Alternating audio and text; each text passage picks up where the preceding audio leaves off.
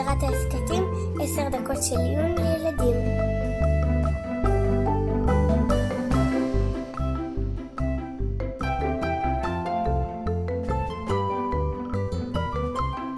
ט"ו בשבט הגיע, חג לאילנות, ט"ו בשבט הגיע, חג לאילנות. מה זה החגיגה הזאת של האילנות? למה יש להם חג? אנחנו למדנו שט"ו בשבט זה יום ההולדת של האילן, ולכן זה חג לאילנות. אבל מה זה אומר שלאילן יש יום הולדת? שאלה מצוינת. בואו נתחיל מההתחלה.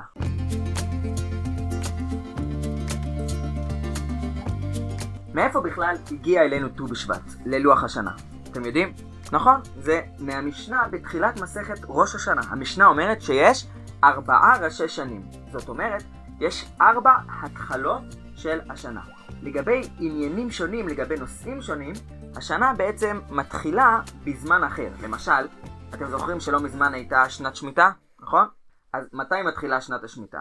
התשובה נמצאת במשנה הזו. לגבי שמיטה, כמו לגבי הרבה מאוד דברים אחרים, השנה מתחילה ב-1 בתשרי, שזה החג שאנחנו קוראים לו היום ראש השנה, כי לגבי רוב הדברים, השנה מתחילה בו, בראש השנה. אבל יש דברים מיוחדים שלגביהם יש שנה אחרת, שנה שמתחילה ומסתיימת בתאריך אחר, לא בראש חודש תשרי. הנה למשל, אם יש למישהו נגיד יום הולדת של גיל 8, אז השנה שלו מתחילה ביום של היום הולדת, יש לו שנה מיוחדת משלו. אז אחד הראשי הש... ראשי שנים המיוחדים שיש לנו במשנה הזו במסע שנה, זה ראש השנה לאילן, שהתאריך שלו הוא ט"ו בשבט. אבל מה זה אומר שהשנה של האילן מתחילה בט"ו בשבט? זה אומר משהו מאוד חשוב לגבי המצווה של תרומות ומעשרות. המצווה להפריש, לתת חלק מכל הגידולים שאנחנו מגדלים באדמה של ארץ ישראל. חלק אנחנו נותנים לכהנים, החלק הזה קוראים לו תרומה, חלק נותנים ללוויים, קוראים לזה מעשר, מעשר ראשון. הכהנים והלוויים מקבלים חלק מהיבול של עם ישראל בגלל שהם לא קיבלו נחלה, הם לא קיבלו חלק בארץ כשחילקו את ארץ ישראל לכל השבטים.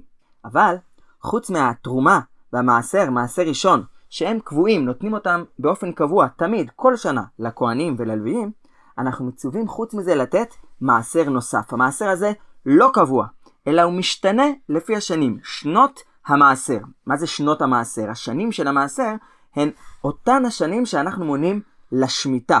השמיטה חלה פעם בשבע שנים. השנה הראשונה שלאחר שנת השמיטה זו השנה הראשונה, אחרי השנה השנייה, וכך אנחנו מונים את השנים עד שמגיעים לשנה השביעית, שהיא שנת שמיטה, ואחר כך שוב מתחיל סבב חדש של שבע שנים. השאלה איזה מעשר מפרישים, המעשר הנוסף, חוץ מהמעשר הקבוע שנותנים ללוויים, תלויה בשנה שבה אנחנו נמצאים בשנות השמיטה. לפי איזה שנה אנחנו נמצאים, לפי זה אנחנו קובעים איזה מעשר צריך לתת. מעשר שני או מעשר עני. מעשר עני זה נשמע כמו מעשר שנותנים לעניים. נכון מאוד, מעשר עני נותנים לעניים, ואת המעשר הזה, מעשר עני, העניים שמקבלים אותו יכולים לאכול בכל מקום, גם בבית שלהם. אבל את המעשר הזה, מעשר עני, נותנים רק בשנה השלישית והשישית למניין שנות השמיטה. בשאר השנים, בשנה הראשונה, השנייה, הרביעית והחמישית, במקום מעשר עני נותנים מעשר שני. בשנים האלו המצווה היא להפריש חלק מהפירות ולהפוך אותם לפירות קדושים. פירות שמותר לאכול אותם רק בירושלים בטהורה. את המעשר הזה הבעלים של הפירות וכל המשפחה שלו אוכלים בעצמם, הם לא צריכים לתת אותו לאף אחד אחר, אבל הם אוכלים אותו בירושלים קרוב למקדש.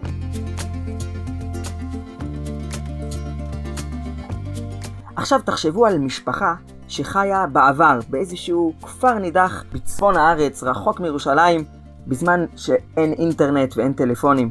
והמשפחה הזאת צריכה פעם בכמה זמן לעלות למקדש, לאזור של ירושלים, עם חלק מהפירות שלהם. לאכול שם יחד עם כל מי שמצטרף אליהם את כל הפירות, ובעצם הם צריכים לגור לתקופה מסוימת, אולי כמה שבועות, בירושלים. קרוב למקדש, קרוב לכהנים, ללוויים, קרוב לחכמי התורה והסנהדרין שנמצאים במקדש. זאת הזדמנות מיוחדת מאוד בשבילם להיות קשורים, להיות מושפעים מחכמי התורה, מאנשים צדיקים שנמצאים בירושלים. לפגוש אנשים אחרים בעם ישראל שמגיעים גם כן מכל מיני מקומות רחוקים. ללמוד תורה בתקופה הזו, ובעיקר להרגיש קרובים לעולם של הקודש, שבכפר המרוחק שלהם הם רק שומעים וחולמים עליו. אבל איך הפירות לא התקלקלו בדרך הארוכה לירושלים? הרי לא היו להם מכוניות. התורה באמת אומרת שאם יש איזשהו חשש שבנסיעה הרחוקה לירושלים הפירות ירקבו, אז אפשר וצריך לפדות את הפירות בכסף. זאת אומרת, לקחת כסף רגיל שיהפוך להיות קדוש במקום הפירות. ואת הכסף הזה לוקחים לירושלים, ושם קונים מאכלים שנאכלים בירושלים בטהורה, במקום לאכול את הפירות. באמת בימינו, שאין לנו מקדש, ואי אפשר לאכול את הפירות בירושלים כפי שאמורים לעשות לפי המצווה של התורה, אז אנחנו מפרישים מעשר שני מהפירות, ופודים אותו במטבע כסף. את המטבע הזה שומרים או קוברים, ואסור להשתמש בו לשימושים רגילים, שימושי חול, שבהם משתמשים בכסף.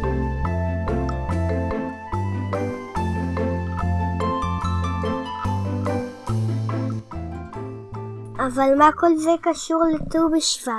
אה, אתה צודק. עכשיו נסביר מה זה קשור לט"ו בשבט. השנים של המעשר לגבי פירות האילן מתחילות, תשמעו טוב, לא באחד בתשרי, אלא בט"ו בשבט. לדוגמה, השנה השלישית שבה צריך להפריש מפירות האילן מעשר עני, מתי היא מתחילה?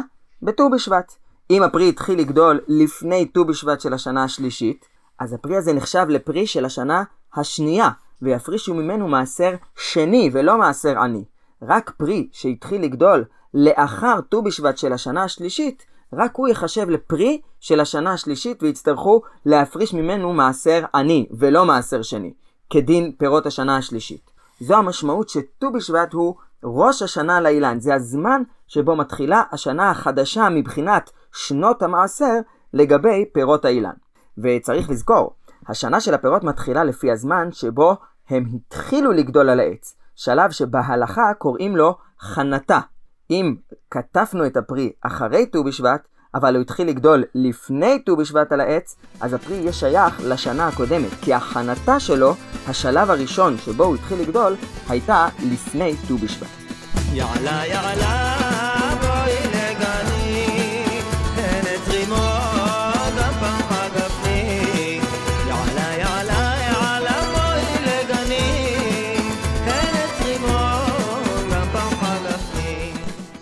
אבא, חוץ מכל זה, אין גם סדר ט"ו בשבט? סדר ט"ו בשבט לא מופיע במשנה או בהלכה.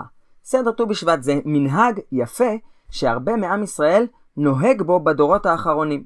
המנהג הוא שבט"ו בשבט עורכים איזושהי סעודה יפה שבה אוכלים מפירות ארץ ישראל ומדברים בשבח הארץ ובקדושה המיוחדת שלה. למה עושים את זה בכלל בט"ו בשבט? זה בגלל שכמו שלמדנו, ט"ו בשבט הוא תאריך שקשור להלכות של תרומות ומעשרות, ותרומות ומעשרות הן מצוות התלויות בארץ, מצוות שנוהגות רק בארץ ישראל, בגידולים שצמחו באדמה של ארץ ישראל. לפני שעם ישראל חזר לארץ, יהודים בגלות ציינו את התאריך של ט"ו בשבט כתאריך שמזכיר להם את ארץ ישראל, את הגעגועים אליה, את החלום לחזור לארץ ביום מן הימים. אנחנו היום כבר נמצאים, ברוך השם, בארץ ישראל. ולכן סדר ט"ו בשבט הוא הזדמנות נפלאה בשבילנו להודות לקדוש ברוך הוא על הארץ הטובה שהוא נתן לנו, הארץ שאנחנו יושבים בה.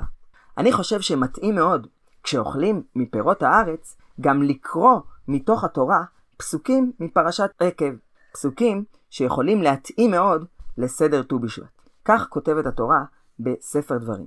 כי אדוני אלוהיך מביאך אל ארץ טובה. ארץ נחלי מים, עיינות ותהומות יוצאים בבקעה ובהר. ארץ חיטה ושעורה וגפן ותאנה ורימון, ארץ זית שמן ודבש. ארץ אשר לא במסכנות תאכל בה לחם, לא תחסר כל בה. ארץ אשר אבניה ברזל ומהרריה תחצוב נחושת. ואכלת ושבעת, וברכת את אדוני אלוהיך על הארץ הטובה אשר נתן לך. בפסוקים שקראת יש את שבעת המינים. נכון, וזה מזכיר לי עוד הלכה שקשורה לעניין של שבח ארץ ישראל. כשאנחנו מברכים על הפירות, אנחנו מברכים קודם כל בורא פרי העץ על הפירות משבעת המינים, מקדימים אותם לשאר הפירות. הסיבה היא שבפירות הללו, התורה בפסוקים שקראנו עכשיו, מתארת את השבח של ארץ ישראל.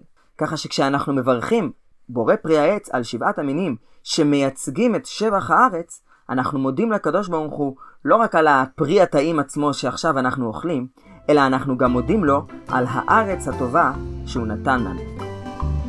להתראות בפרק הבא